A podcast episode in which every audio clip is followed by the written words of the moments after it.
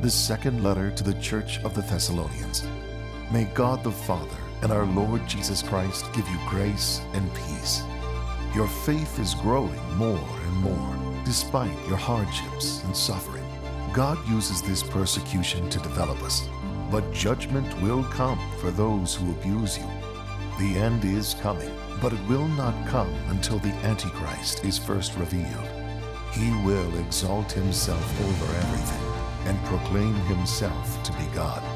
Many will follow you, but will be lost forever because of it. The day is coming for the glorious appearing of the Lord Jesus, and we will come with him from heaven with his powerful angels. Jesus will overthrow the Antichrist with just a word spoken, and he will reign over all creation in triumph. God has chosen you to be saved by the work of his Spirit and by your faith. May you continue to be faithful to the Lord and walk in obedience to him, so that the Lord Jesus may be glorified in and through your life. Until that day, we will all be together with our Lord.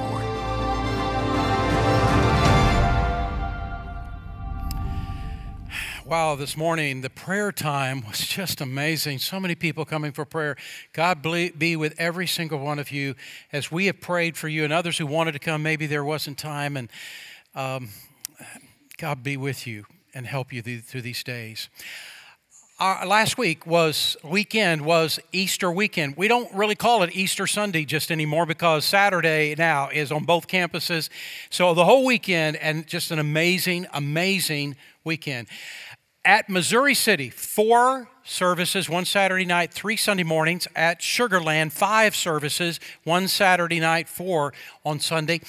And in total, we saw over 8,100 people come to worship in, in those services, and it's just wonderful. We had the opportunity to meet so many new families, new individuals who came to worship the Lord with us uh, yeah, last Sunday and last Saturday, and we're so grateful to the Lord. Then you appreciate Chris Squire and the whole worship team from Missouri City. That fantastic. And our, Tony Price, our worship team, whoops, our worship team is uh, at Missouri City today and was last night. In fact, I taught at Missouri City last night, and uh, they were there last night too. And we just have this opportunity. Hasn't God blessed us with so many great pastors and great ministers? And we're just grateful to the Lord for it. Amen. Amen for every single one. There was a man who was asked if he would do the, just do some songs, sing some songs, play some songs at the graveside service of a homeless man. This homeless man didn't have any family, didn't have any friends, he had no money, obviously, he was homeless. And, and so he was going to be buried in a, a, a cemetery outside of the city that is a pauper's cemetery P A U P E R S. And did you know that in Houston there are two? Did you know in Houston there's two paupers cemeteries? And this was the case for this city too. So he's going to be buried in a pauper's cemetery. And this cemetery was so way out. And he kept looking. He was he got all the directions. He kept driving, trying to find it. Just kept driving and driving. He could not locate the cemetery. And he realized, I'm going to be late for this memorial service. I, am not going to make it in time. And sure enough, but by the time he got to the place where he thought it was, he was an hour late. And when he got there, nobody was there except the diggers. And they were taking a break. They were eating uh, their lunch underneath the tree. And he came and he said to them, I'm so sorry. I'm so late. I can't believe it. I'm an hour late. And I just am apologizing. I just couldn't find it. And then he walked over to the grave and he looked inside. It looked a little different than expected, but obviously they had put the lid on the vault and they'd thrown a little bit of dirt on there. And so he just looked at it and he said, you know what? For this man, he's a homeless man. I am, I'm going to play better than I've ever played. I'm going to sing better than I've ever sung in my life.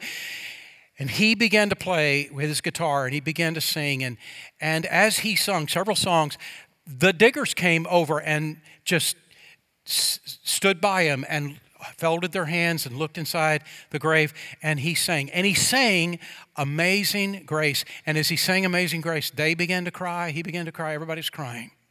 And when he got finished, uh, he said, I think, I think I've done it now. And he put the guitar back into the guitar, guitar case and he started headed to his car. And as he was heading to his car, he heard one of the workers say to the other, I ain't never seen anything like that in my whole life. And I've been putting in septic tanks for 20 years.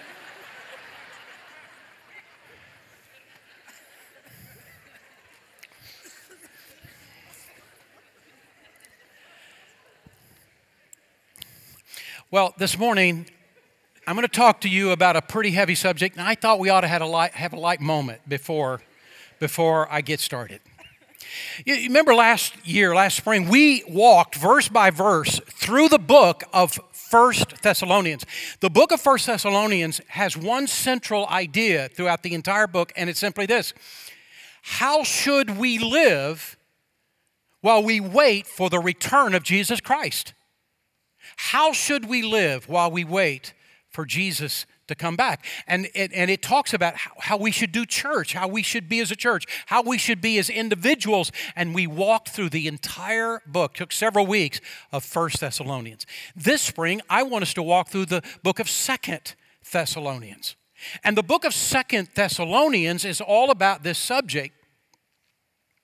As the end comes, what will happen? What will happen when Jesus Christ comes back? What are the events that are tied in, as the Bible teaches, to the return, the second coming of Jesus Christ? As the end comes, what's going to happen? What many of you maybe uh, already know, but maybe not everybody, is that the book of Second Thessalonians is like a miniature book of Revelation. The very same themes that you will see really spread out and elongated in the book of Revelation is miniaturized in the book of Second Thessalonians. Book of, book of Revelation is 22 chapters. Book of Second Thessalonians is three chapters. So in miniature form, Paul puts out what is going to happen. John writes the book of Revelation about 90 AD, but it's about 50 AD that 55 or so that that Paul writes this book. We're going to walk through this book together over the next several weeks. What's going to happen? What's going to take place? What are the events that are tied to the second coming of Jesus Christ? Okay? So let's get started. Second Thessalonians chapter 1 and verse 1. Listen to what it says. Paul, Silas, and Timothy to the church of the Thessalonians in God our Father and the Lord Jesus Christ. Grace and peace to you from God the Father and the Lord Jesus Christ. We ought always to thank God for you, brothers, and rightly so, because your faith is growing more and more, and the love every one of you has for each other is increasing. When I was in my office and I was getting started and I opened up Second Thessalonians and I began to work through the book and the, got to the third verse, honestly and truthfully, I thought about you. I thought about Sugar Creek because I felt, I feel that verse 3 is just a beautiful way of expressing who I think you are. We have so many people in this church that have such a deep, abiding love for God, so deeply committed to Jesus Christ.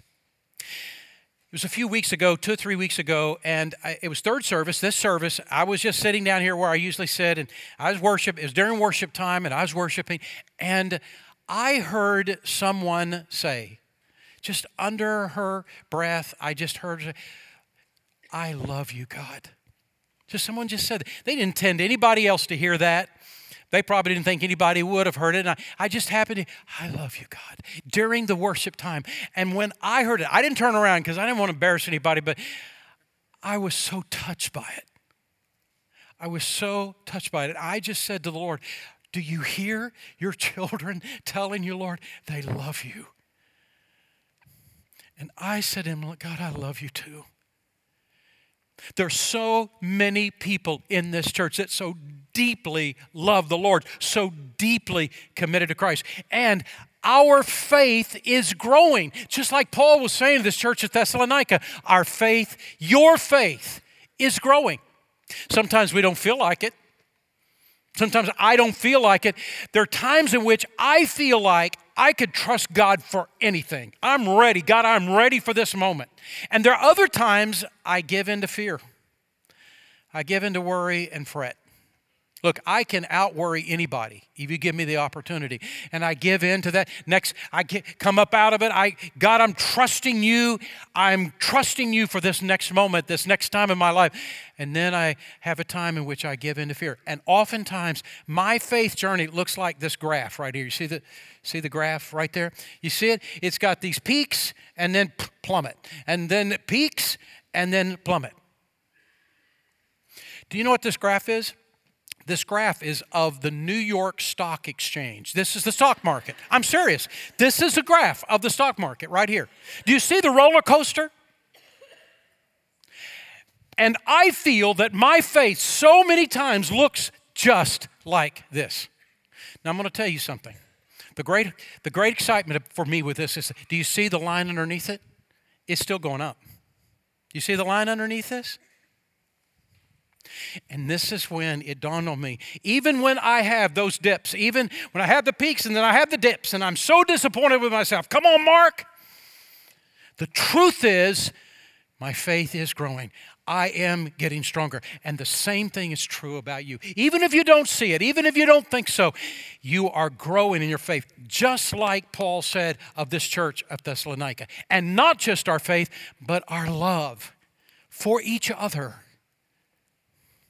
We're learning more and more to cut each other slack, to give each other the benefit of the doubt, to think more highly of each other than lowly of each other, to, to, to, help, to, to, to think positively about each other instead of negatively. We are learning little by little in our life, and sometimes it looks like that graph. We are learning how to love each other more and more, just like Paul talked about these people in Thessalonica. We are learning how to love someone who's different than us someone from a different country than we're from, someone of a different ethnicity than you are, someone whose shade of color of skin is different from yours.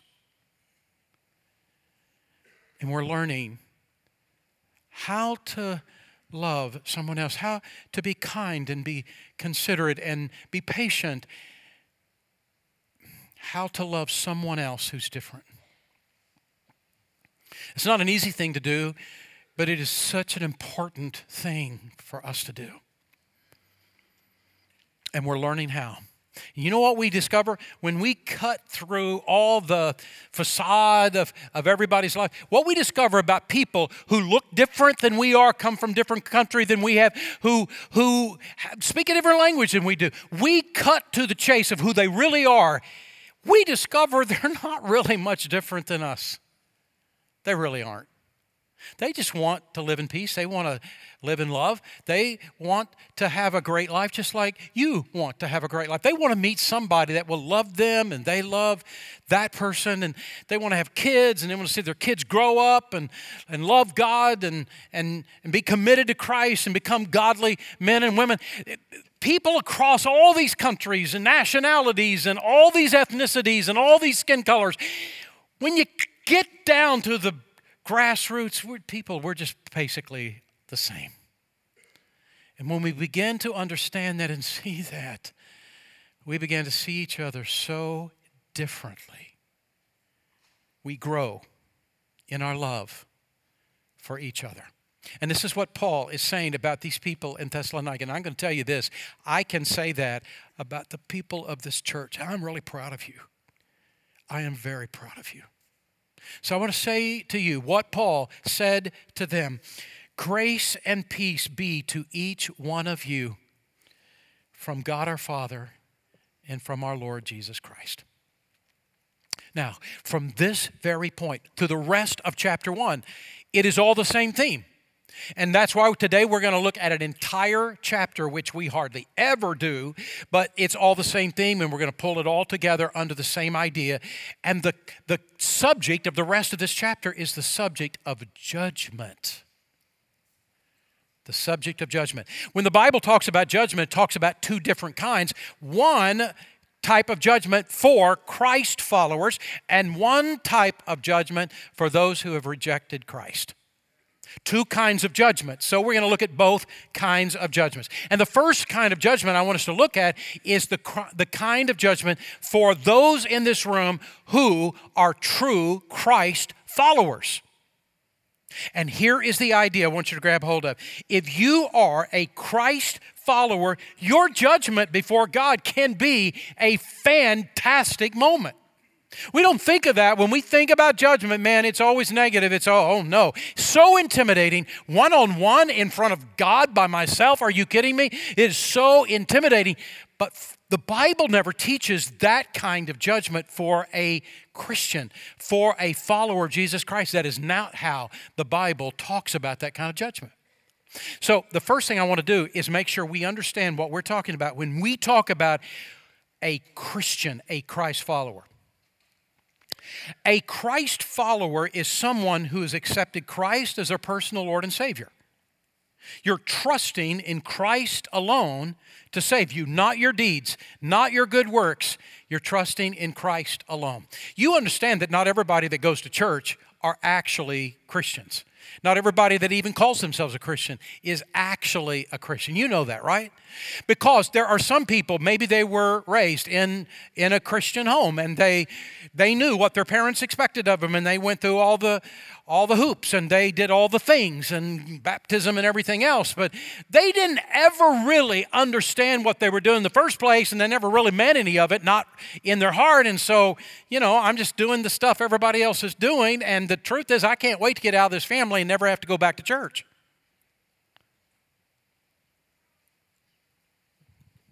Not everybody that goes to church and even calls themselves a Christian actually is. And we know that.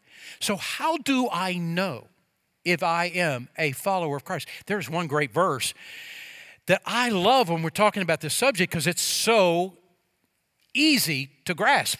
And it's found in Romans chapter 10, verse 9. And here's what it says If you will confess with your mouth that Jesus is Lord. Now, stop right there. The idea of confession in the Bible is to say something that is Jew, that is true, that is genuine inside of you. If you will confess with your mouth, Jesus is my Lord. The word Lord means boss. God, sometimes my life looks like the stock market graph, and there's peaks and valleys and struggles, and sometimes I do this the stupidest things, but God, I want to have you as the boss of my life. I want Jesus to be in charge of my life. I want to live according to your word and I want to obey what you say. And I, I want my life to bring honor and glory to you. I want you to be on the throne of my life, not me. I want you to be on the throne of my life. Oh God, I want you to be Lord. I want you to be my boss. That's what he's talking about. Second, he says, and if you believe in your heart that God raised Jesus from the dead. Notice he doesn't say believe in your mind. It's not mental assent. It's, it's not just believing a set of facts. Oh, I know the right answer to all the questions. Ask me the questions. I can give you the right answers. Believe in God? Of course I believe in God. Yeah, I believe in Jesus rose from the dead? Of course. Now, what else? What other questions? Because I got all the answers. But that's not what he's talking about. What he is saying is that you believe in your heart not a set of facts in your mind. That means that you believe to the point of commitment. Of commitment. And God, I commit my heart to you. I commit my heart to Jesus Christ. So listen to what he says. If I confess, and it is true in my life, I want you to be, to be the boss of my life. I want you to be. And I believe to the point that I commit my heart to you that Jesus rose again from the grave. He says, You're saved. You're saved. Now, what I'm about to say is for everyone who's saved, who not playing a game, but truly committed your heart to Christ. And listen to what he now says, beginning in the next verse of 1 Thessalonians, 2 Thessalonians chapter 1. Verse 4 Therefore, among God's churches, we boast about your perseverance and faith in all the persecutions and trials you are enduring. All of this is evidence that God's judgment. Now, stop for a moment. Circle the words God's judgment because now this is the topic for the rest of the chapter. And he's introducing the topic right here. All of this is evidence that God's judgment is right. And as a result, you will be counted worthy of the kingdom of God for which you are suffering. What's going on? This church was the very first Gentile church to suffer such intense persecution. You cannot believe what they went through. You cannot believe what these people endured. They were the first Gentile church. In Jewish thinking, there's two kinds of people there's Jews and there are not Jews. And all the not Jews are Gentiles. This is the first non Jewish church that suffered intense persecution. You cannot believe what they went through. They, they were fired from their jobs. Those who owned businesses, they were stripped from those businesses. Would you do that? Would you be fired because you're a Christian? Would you be willing to suffer that kind of thing?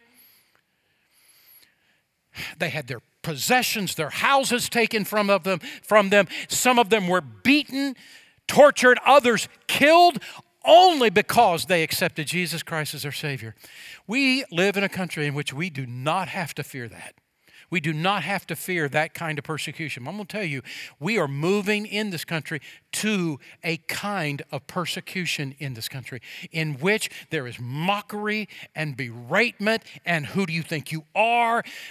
If you stay true to the Word of God. If you stay true to what God calls right is right and wrong is wrong, and you stay true to the Bible, what they want to have happen is for you to leave Scripture and mold yourself according to the culture. And if you don't do it, you can get ready to pay. There are a group of journalists who have emerged that have put it in their mind we are going to hunt down and we are going to write about individuals and we are going to condemn them.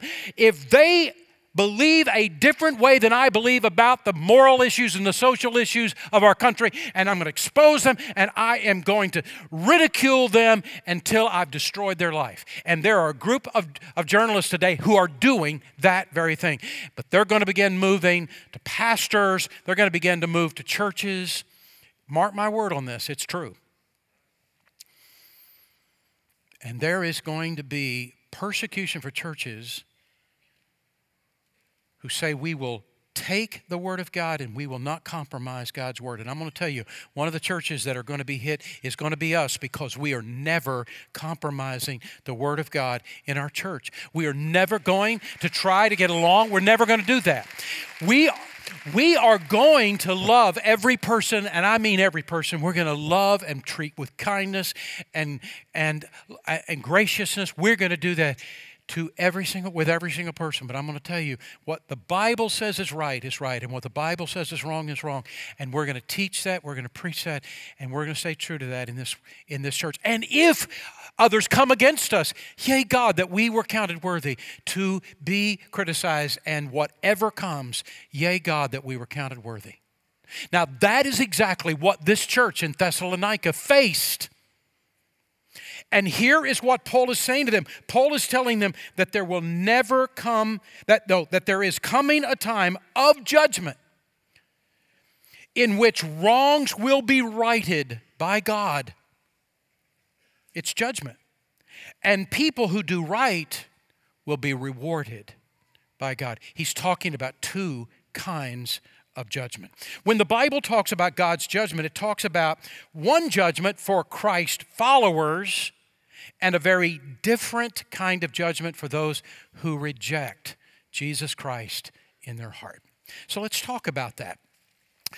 The, the kind of judgment, the, as the Bible talks about judgment for Christ followers, it calls it the judgment seat of Christ. But when the, the Bible talks about judgment for people who do not know Christ as Savior, it calls it the great white throne judgment. Two different kinds. So let's talk first about the judgment that Christians will experience. 2 Corinthians chapter 5 verse 10 for we must all Paul's talking to all these Christians in that church we must all appear before the judgment seat of Christ that each one may receive what is due him for the things done while in the body, whether good or bad. Now, I want you to go back to the phrase judgment seat. You see those words? Just circle those words. And right beside the words, write the word bema, B E M A. That's the Greek word that Paul uses. And the bema seat during first century Greek, that seat was the table that the judges sat in that judged the Olympics. This is, follow me with this. The Bema seat was the seat that the judges in Greece would sit behind when the Olympics took place. Now the race is over. All the contestants come and stand before the Bema seat. And now those runners that won the race are rewarded. That's what this is. And that's the word that Paul uses when he describes the judgment of those who are followers of Jesus Christ, the Bema seat. Now, what I'm saying with that is simply this that we Christians that have given our heart to Jesus Christ can look at this time of judgment as a good thing. And there's two reasons. The first is this Judgment Day for followers of Jesus Christ is good news because it tells us that every sacrifice, every sacrifice, no matter how small, will one day be rewarded. Every sacrifice. Judgment means God sees. And here's the idea every good thing that we do is forever remembered by God. Do you remember the story of the widow and the two mites? Many of you will remember the story. The widow and two mites. It is something that happens in Jesus' last week. And he and his disciples are there at the temple, and they go to the part of the temple in which people would go and give their gifts to, uh, to God. They would give their gifts in that place, part of the temple. And as they were standing there and the story unfolds, what they say is that there were people that came with large amount of money and they wanted to draw attention to themselves. They wanted everybody to see, look how much money I'm giving. And they drew attention to themselves. I'm sure there were people that gave large amount, they didn't draw attention to themselves, they just gave the money. But there were some that drew attention to themselves like a sounding of a trumpet. Everybody look at me, everybody look at me. And people oohed and awed about all the money they were giving. And Jesus totally ignored them. And there was a woman who came and gave two mites. What are two mites? Here is a picture of two mites. These are actually two mites. Uh, you got to look at those two top coins and think of them as round because these are partial, they've been broken. And so they've been excavated. They both have been authenticated back to about 75 or so BC. Isn't that amazing? These, these are mine. I had someone give these to me. And they're two mites. They've, they've got uh, Jewish markings on them, and they would have been around 75 or so BC, and it would have been like these, these two that this woman had in her hand, and it's all she had. It was almost nothing, almost like pennies. It was almost nothing. And notice what happens in Mark chapter 12, verse 43. Calling the disciples to him, Jesus said, I tell you the truth, this poor widow has put more in the treasury than all the others. They all gave out of their wealth, but she, out of her poverty, put in everything, all that she had to live on. And my point is this Jesus saw. Here's this little widow, nobody's, nobody's paying attention to her, drops in two mites, nobody's paying attention. Jesus saw. Jesus saw it. And what I'm saying is this every act of love and kindness toward others, every act of forgiveness toward others who have hurt you, everything you do that demonstrates love instead of hate. Everything in your life that demonstrates love instead of hate, kindness instead of retaliation, giving instead of hoarding, selflessness instead of selfishness. Everything. God sees. Every little thing. Nobody saw it. That meant nothing. It was just a tiny little thing. God sees and God remembers. God sees, he's, He remembers every little thing. The judgment is also involving the not so good stuff, the bad stuff. He said, whether it be good or bad in the verse. But usually, when we think of judgment, we're only thinking about the bad. Boy, I, oh man, when I stand before Him and all the bad stuff I've ever done, what I'm trying to do is I'm trying to get you to see something that the Bible intends you to see. I want you to see the good part that you never anticipate. I want you to see the rewards coming. I've had people that say to me, we should never even talk about rewards. I mean, that, that sounds so selfish, talking about rewards. Well, if we're never talked about rewards, why does Jesus talk so much about it? Why does Jesus tell us rewards are coming? You, you go this route, rewards are coming. Why all through the Bible does it talk about rewards? Why is it, if we're never to talk about this or never to, to enter our minds, why does it talk about these crowns? Five, six, seven, eight different crowns. A crown of righteousness, a crown of faithfulness. There is a crown that is identified in the New Testament for pastors who are faithful, pastors that stay true to God's word, pastors that love their people, pastors that are faithful to God. I want that crown. I want it. I'm just telling you, I want that. I want to stand one day in front of God and hear Him say, Well done, Mark. I want that. I want to stay true and faithful to the Word of God and to, to you, to love my, to our, my church. I want that when I get there. Don't you want to hear good and faithful servant when you arrive? Of course you do. Yes, you do. And if the Bible didn't intend for us to know about this, why did he keep talking about it all the time? No, there is this sense of God saying to you and me, live with intentionality. And let me tell you, every time you're kind to someone, when every time you are forgiving to somebody, every time you everybody else is being hateful and mean and you refuse to go down their route, everybody is being prejudiced toward other people for no good reason, and you say, I will not live this way. Every time you do acts of love and kindness to God and others, God sees. God sees. God sees every temptation to be self centered and selfish, you push that away. No, that is not the direction I'm going to go. I'm going to be intentional with my life. God sees. And what, remember the times Jesus would say, Great is your reward in heaven for doing this and doing that.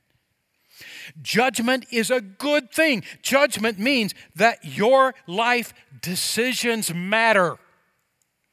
The things you say, the things you do, the responses you give, they matter. Second of all, Judgment Day is a good thing because it means you can forgive. You can forgive. Second Thessalonians 1 6, next verse, listen to what it says. God is just, He will pay back trouble to those who trouble you. Now I know nobody is saying out loud amen, but in your heart you are saying amen. I know I know you are. God get them because amen. Amen. I'm not going to say it out loud. I'm too holy to do that, especially in this crowd, but I'm saying God, amen. You go, go get it. There are people out there who maybe wound you, and sometimes they intend to hurt you, and other times they don't intend. They don't even know they are hurting you. Maybe you think they do, but maybe, but probably they don't even know. There are times in which you and I get hurt, get offended, things happen, and and there is a part of us I want to get, I want to get him back. I want to hurt her. I want to, I, boy, if I had my way. Don't look so holy at me. I know this. I know. I'm not stupid. And there is this thing inside of us. And we say, I don't want that, I don't want to let that person off the hook. I don't want to forgive that person. I'm not going to act like that didn't happen. But the problem is, is that we build it, if we build this bitterness in our heart, this resentment and anger in our heart, it only poisons us. It hurts us far more than it would hurt anybody else. And here's what God says He says, I'll, I'll deal with this. This is what he's saying in Romans chapter 12. Vengeance is mine, declares the Lord. I will repay. You don't have to even worry about it. I'm going to deal with this. It's my promise to you. Now, since God has given you this promise, you can let it go. He's going to deal with it. I'll let it go. I'm going to let you off the hook. And I'm going to tell you why. Because God won't. God's going to deal with you. So,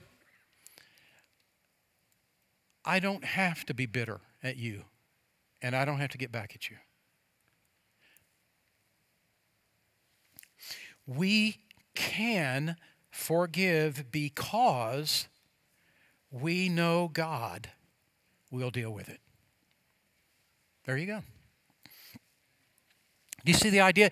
Judgment day is actually good news. Now, how does it play out? Listen to me. I want to paint this picture first, and then we'll read the passage. I want you to think about the picture. I want you to imagine that you have a house in heaven. Now, the foundation of this house you did not build, you have nothing to do with it. That foundation is Jesus. You and I cannot get to heaven by being good. We are allowed to be saved, allowed to go to heaven by grace through faith, and it is not of ourselves. Heaven is because of Jesus, not us. Are you following me? The foundation of this building, that's Jesus. That's not me. But now, the very moment we accept Jesus as our Savior, what are we doing? Every moment of our life, every day of our life, we're sending building materials up to heaven. Some of the building materials are good gold and silver and precious stones. Some of the building materials are no good wood, hay, and stubble. And we're sending out up to heaven these building materials. I'm going to tell you, when my wife gets to heaven, it's going to be this giant mansion. There's going to be this huge mansion. And part of the reason, not all the reason, but part of the reason, she was married to me for all these years and she stayed with me. And she is going to get this giant mansion when she gets to heaven. And when I get to it's going to be a little hut for me, over here by the side. I've said this to her when we get to heaven, can I come and visit you ever so often and see, you know, the, now that, what I've just said is not theologically accurate. So don't, don't take that to the bank. But we're sending up building materials. Jesus said, Lay up your treasures in heaven, not on earth. And we're sending up building materials, acts of love and kindness to God and to others. And God sees every tiny, itsy bitsy little thing, and He remembers. Now, with that as the backdrop, now listen to the passage. 1 Corinthians chapter 3 verse 11. No one can lay any foundation other than the one that's already laid, which is Christ Jesus. Are you following me? My foundation's Jesus, not me. Now, if any man builds on this foundation, sending up, using gold, silver, and costly stones, wood, hay, and stubble, the good things and then the bad things, his work will be shown for what it is because the day the day will bring it to light. What is the day? The day of judgment, the judgment seat of Christ. It will bring it to light. How? It will be revealed by fire. And the fire will test the quality of each man's work. If what he has built survives, he'll receive reward. Look, here it is. I've sent it up. Now I die. Now I go to heaven. And I, there it is. My house is done. And on this day, before God, he sets it on fire.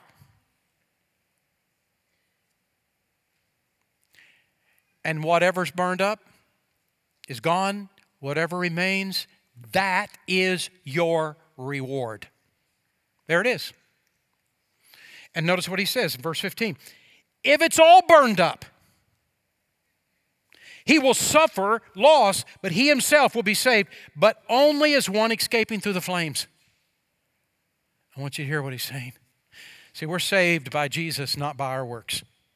The foundation is Jesus how would you feel this day that you are there in front of God and it is one on one you and God. And this should, should be a wonderful day, a great day, a rewarding day, a, a fantastic day. This is the sum total of my life right here and all your life was selfish and self-centered and i don't care about anybody but me and all i want is me and my my job my business and i will i will un- undercut somebody so i can take their job and i will do something terrible so that i can take that guy's sale and all and all of life all of life all that you've chosen to do i am going to do whatever i can do to climb up and do I, it's all about me.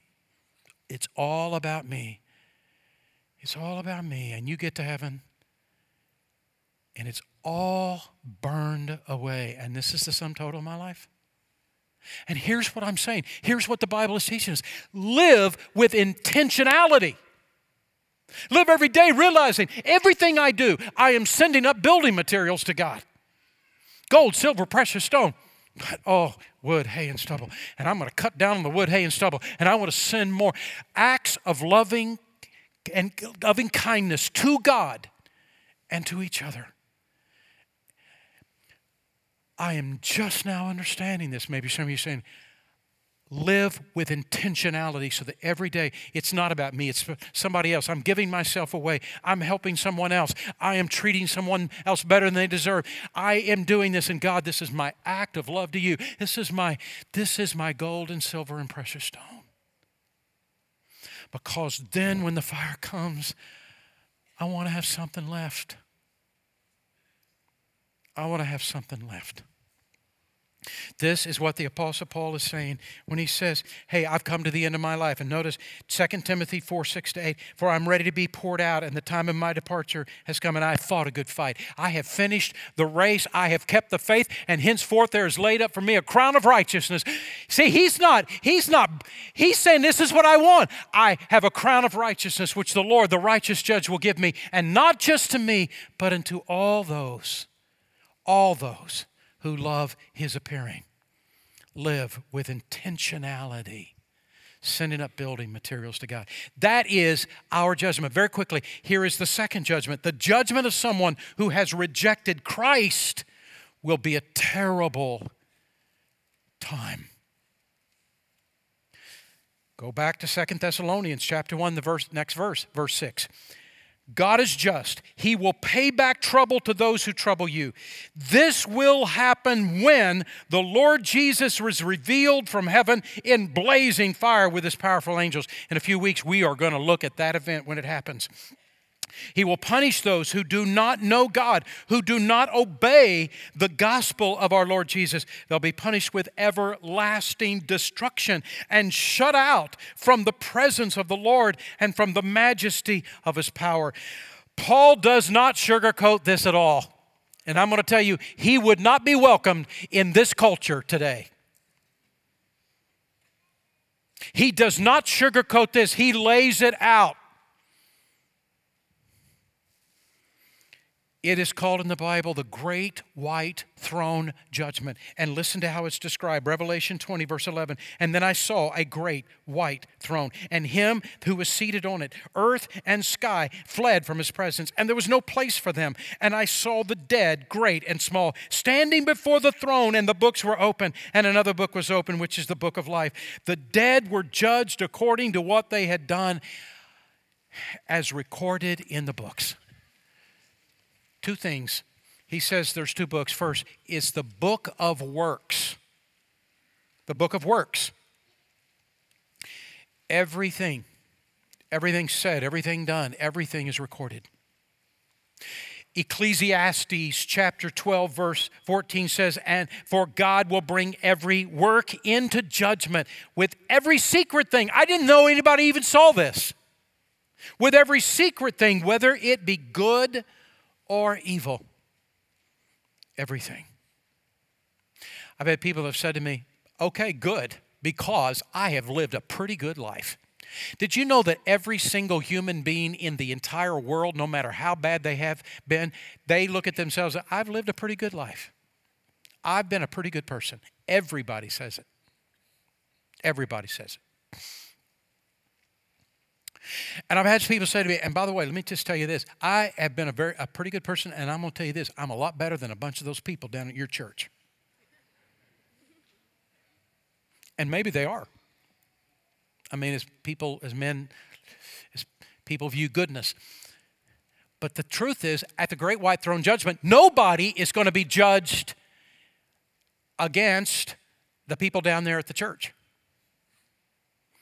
Everyone will be judged in comparison to the perfection of Jesus Christ. And everyone will be found guilty. And there's a second book. And this second book is the book of life. The book of life. There are no works in this book, there are only names in this book. And the only way to have your name in the book of life is by accepting Jesus as your Savior. The criteria for determining your fate will be what did you do with Jesus? Revelation 20, verse 15 if anyone's name was not found written in the book of life, he was thrown into the lake of fire. So many people said to me, I'm sorry, I do not believe that. I do not believe in a hell. I don't believe in a lake of fire. I reject all of that. And here's what I say to them okay.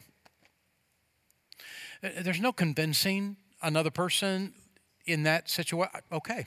But here is what you need to know what we believe about something does not determine its reality. We can believe anything we want to believe, but it doesn't determine the reality of it. What determines the reality of something is what God says about it. And here's what God says there is a hell, there is a lake of fire, and all those whose names are not written in the Lamb's Book of Life will go there. And you don't have to believe it, but I'm going to tell you this about two seconds after you die, you will believe in this place. You will, but it'll be too late. Man, Mark, are you sure? Did you're, what are you? This is pretty hard. Listen to 2 Thessalonians 1 9. They'll be punished with everlasting destruction and, listen to this, shut out from the presence of the Lord and from the majesty of his power. I think this is the worst of it all all of beauty, all of meaning, all of purpose, all of love, all of goodness, all of hope, all that is means anything is all wrapped up in God. And all of it gone forever.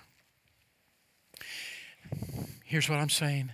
Look, if you are here today and you've never accepted Christ, maybe you're you grew up in a Christian church, in a Christian home, and you went to church growing up and all that, but all you just went through the motions. None of it meant anything.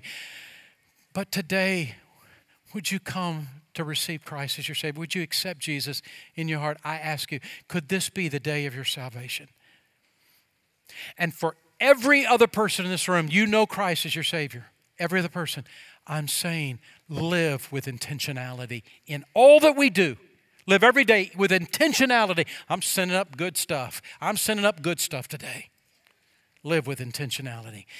In just a few moments, when I pray, right across the foyer is a room called Next Step Center, and I'm going to encourage you go and talk to one of our ministers. Now, here's what happens after I pray. You know what happens every Sunday? I mean, there's like an exodus. It is like the exodus out of Egypt that happens. Just got to go. And I know what you're doing. I know what people are doing. They're trying to get to their car because the traffic is so bad. But I'd love it if you stayed. Let's pray. Father, we love you and we say to you, God, thank you for all you've done and how you've blessed us. God, I pray that you would move in the hearts of t- today of people that don't know you, that this would be the day. This would be the day of salvation. Father, for those that say, I want to join this church, that this would be the day they'd make that decision. And Father, for every one of us that know Christ, God, build intentionality in all that we do. And we pray this in Jesus' name. Amen.